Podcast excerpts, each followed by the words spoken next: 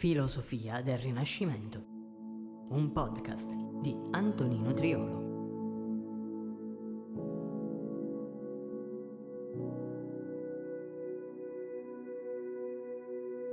Il Rinascimento tra specchi e riflessi.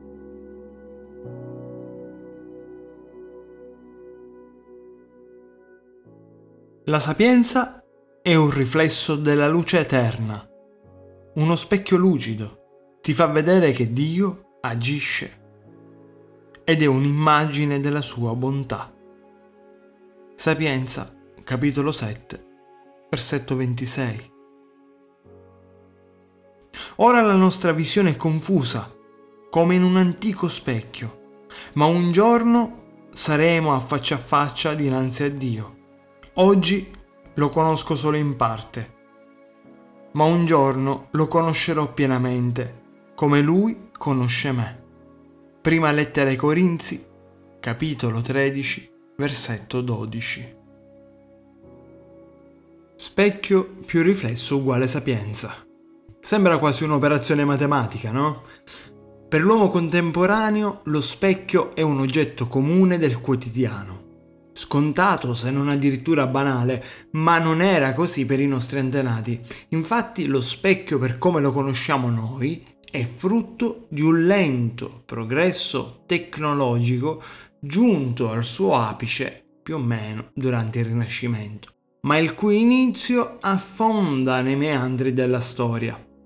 Lo specchio di cui parla il libro della Sapienza non è lo stesso specchio di cui parla San Paolo nella lettera ai Corinzi, non è nemmeno lo specchio del Rinascimento. Ma per giungere al tema centrale della puntata, credo che possa essere utile passare attraverso un preambolo, ovvero la storia dello specchio. È possibile delineare almeno in parte, la storia dello specchio a partire dal mito greco di Narciso il quale venne tirato sul fondo del lago dal suo stesso riflesso. Quel riflesso che in tempi arcaici era legato alla credenza nell'esistenza del doppio, una forma animata e viva e di cui i riflessi erano considerate manifestazioni, le superfici riflettenti come finestre o porte per questo mondo. Nell'Odissea Omero attribuisce all'uomo una doppia esistenza, la manifestazione corporea sensibile e l'altra nella sua immagine invisibile che sarà liberata dalla morte. Per gli antichi greci guardare il proprio riflesso poteva portare alla morte, perché il riflesso cattura l'anima.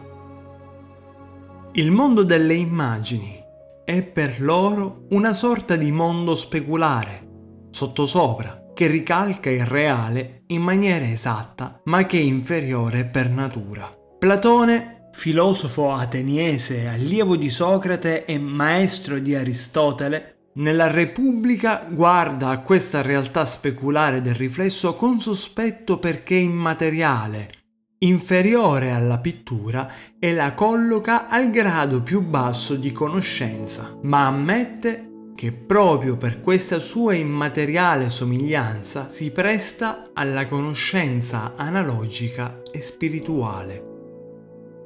Ricordiamo che l'analogia è simile alla metafora, ma rispetto a quest'ultima stabilisce rapporti di somiglianza più ampi e complessi. Il riflesso quindi non è inganno, ma indizio di ciò che è nascosto. Ecco allora che attraverso lo specchio, guardandosi, l'uomo può cercare indizi su ciò che di più intimo e misterioso possa fare esperienza in vita, ovvero se stesso. L'epigrafe posta nel tempio d'Apollo recitava Conosci te stesso, gnoti se auton, All'ingresso del tempio di Licoside nell'Arcadia vi era posto uno specchio.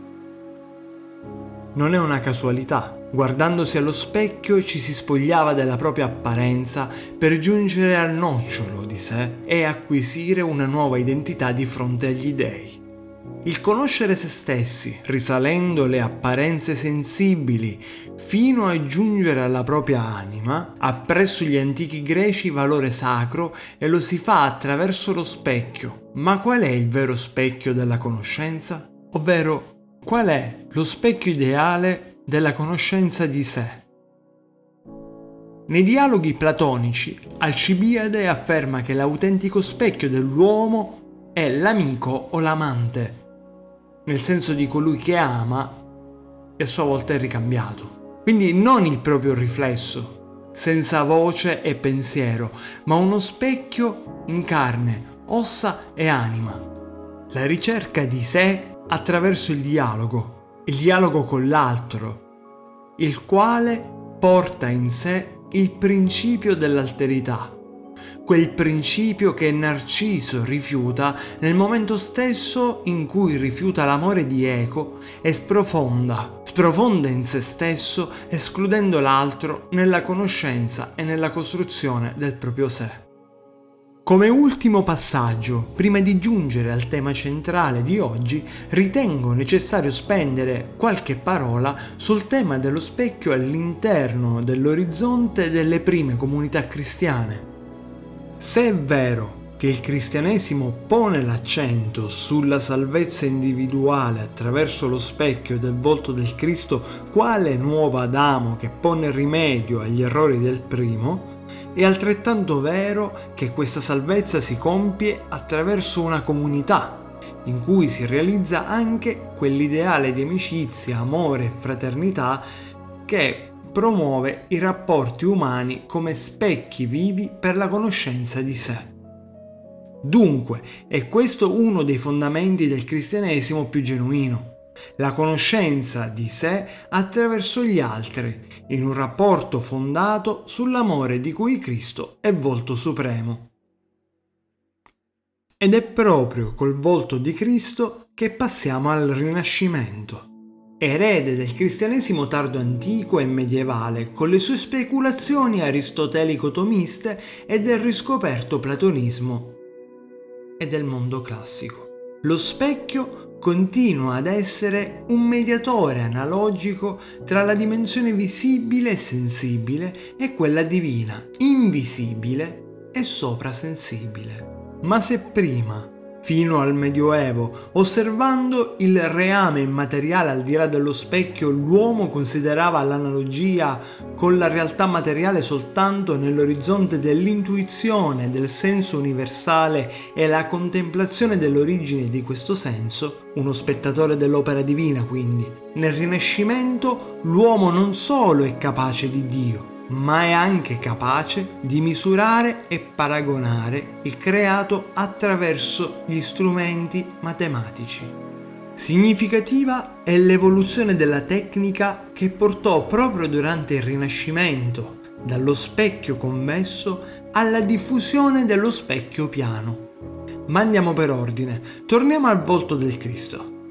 È il 1500 un pittore tedesco di nome Albrecht Dürer realizza un olio su tela di 67 cm x 49 e di enorme valore per soggetto, scelta prospettica e per contenuti filosofico-teologici.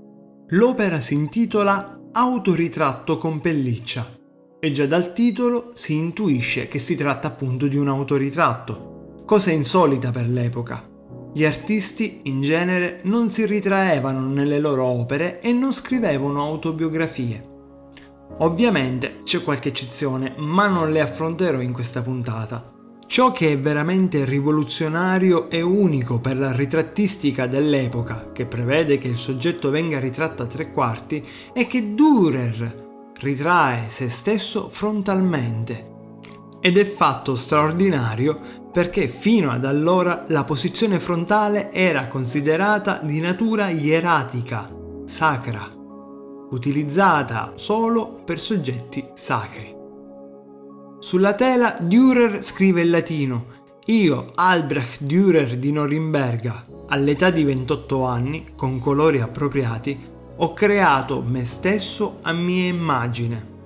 L'utilizzo del termine creato, creare, non è un caso. Quello di Dürer però non fu né un atto dissacrante né un atto di superba arroganza, ma semplicemente volle rendere sensibile ed evidente l'identità del cristiano riflesso, specchiato nel modello di Cristo.